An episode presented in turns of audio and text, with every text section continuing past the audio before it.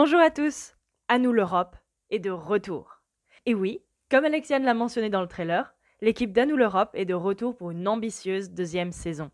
Nous allons donc accueillir des invités d'autres pays européens pour favoriser un échange culturel. Et ces invités viendront notamment de Pologne, d'Angleterre, mais aussi d'autres pays surprises. Cependant, le concept original n'a pas changé. Pas du tout même. Nos podcasts sont toujours centrés sur vous, nos invités, et sur vous, chère audience. Nous sommes toujours intéressés pour entendre votre histoire et surtout la manière dont l'Europe s'invite dans votre vie. Nous sommes tous curieux d'échanger avec vous, quelle que soit votre opinion, que vous soyez eurosceptique, eurodistant ou pro-européen. Et oui, cette nouvelle saison va être riche. Oh, mais avec tout ça, j'ai oublié de me présenter. Moi, c'est Lucie Minagueta, française, étudiante et aussi membre des Jeunes Européens depuis 2017. Si vous nous avez écoutés lors de la saison 1, vous avez déjà passé 3 épisodes avec moi.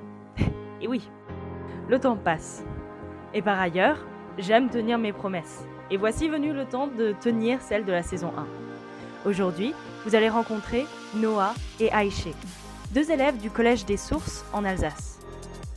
Noah a 15 ans est parti d'Afrique du Sud avec sa famille il y a quelques mois afin de venir s'installer en France. Aïché a 15 ans également. Elle adore chanter et souhaite devenir architecte. Elle est arrivée après Noah en Alsace, après avoir quitté l'Albanie, parce que, comme vous allez l'entendre, sa famille souhaitait une vie meilleure pour elle. Le podcast a d'abord été enregistré en anglais, et je remercie donc Camille Bourgeois et Clémentine Louise d'avoir prêté leur voix à Noah et Aïché dans cette version française. Je tiens à préciser que ce podcast va sûrement toucher un peu plus votre corde sensible qu'à notre habitude. Les témoignages des filles ne sont pas toujours faciles à entendre. Par la force des choses, l'Europe est entrée dans leur vie, dans leur vie quotidienne même. Elle fait partie de leur vie, même si elles ne sont pas nées sur le vieux continent. Et c'est pour cette raison que je leur donne aussi la parole dans À nous l'Europe, la série qui répond chaque semaine à la question Comment l'Europe s'invite dans ta vie?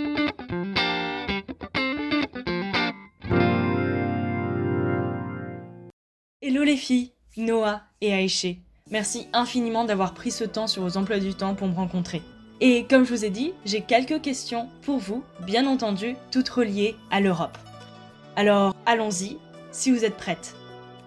J'aimerais d'abord vous demander si vous connaissez le mot Europe ou Union européenne. Et si oui, comment les définiriez-vous? C'est Noah qui se lance la première. Quand j'entends le mot Europe, je le prends comme un mot pour un pays riche. C'est un pays étranger où des gens riches habitent.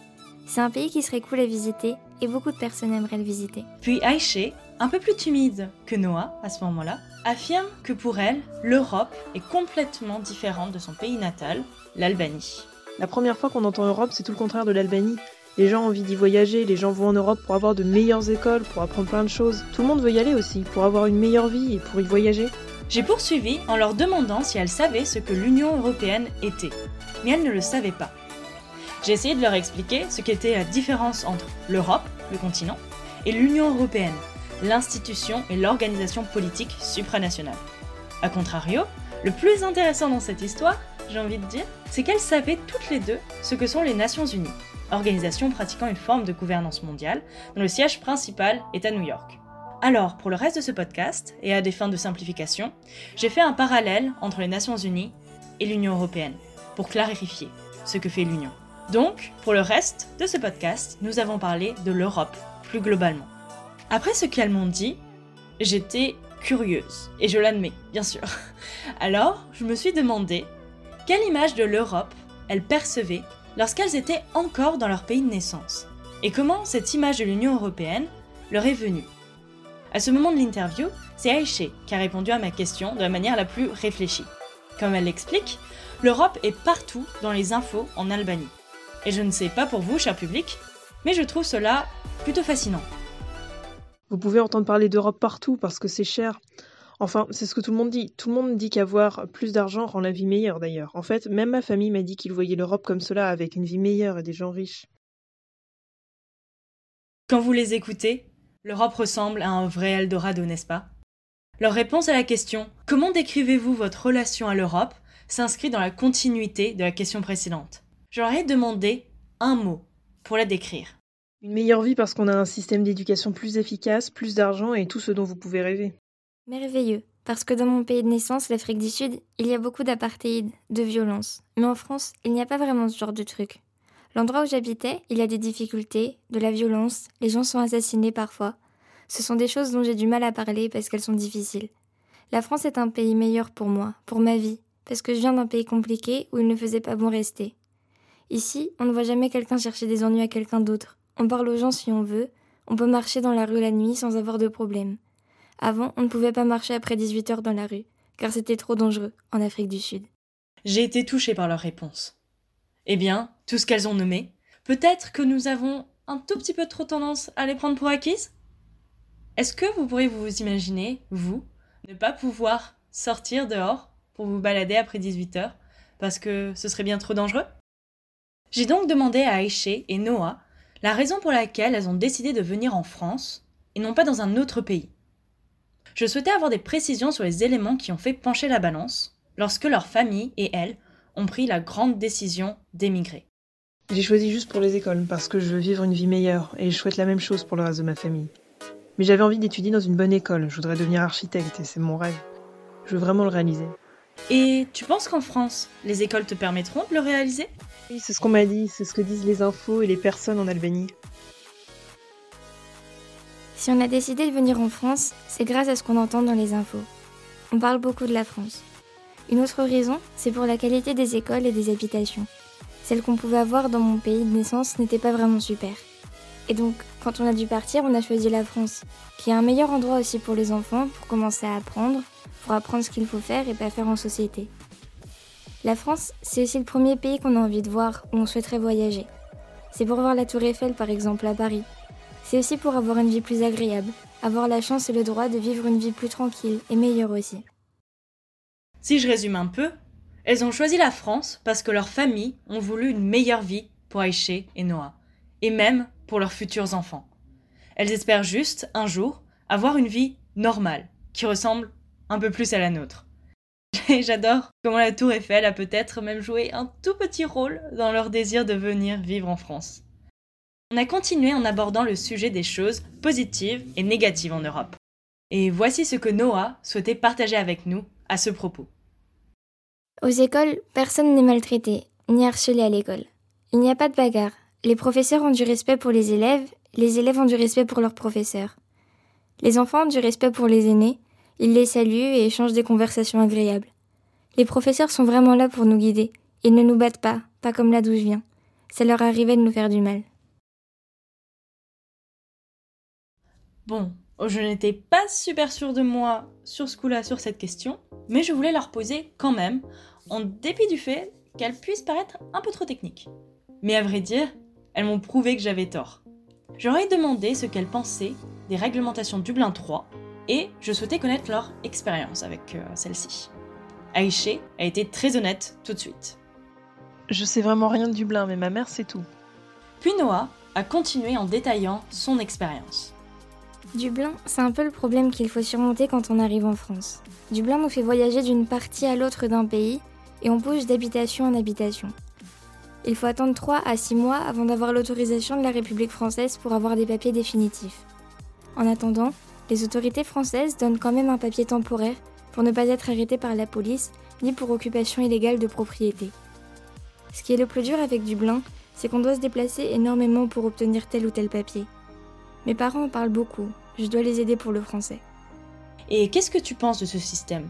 Est-ce que c'est un bon système? Oui, pour moi, c'est un bon système Dublin. Ça me donne le temps d'apprendre la langue, par exemple. La France n'est pas mon pays d'origine, donc ils ont le droit de me donner l'asile, de ne pas me donner les papiers, ou de prendre beaucoup de temps. À vrai dire, je veux juste une maison et une vie meilleure.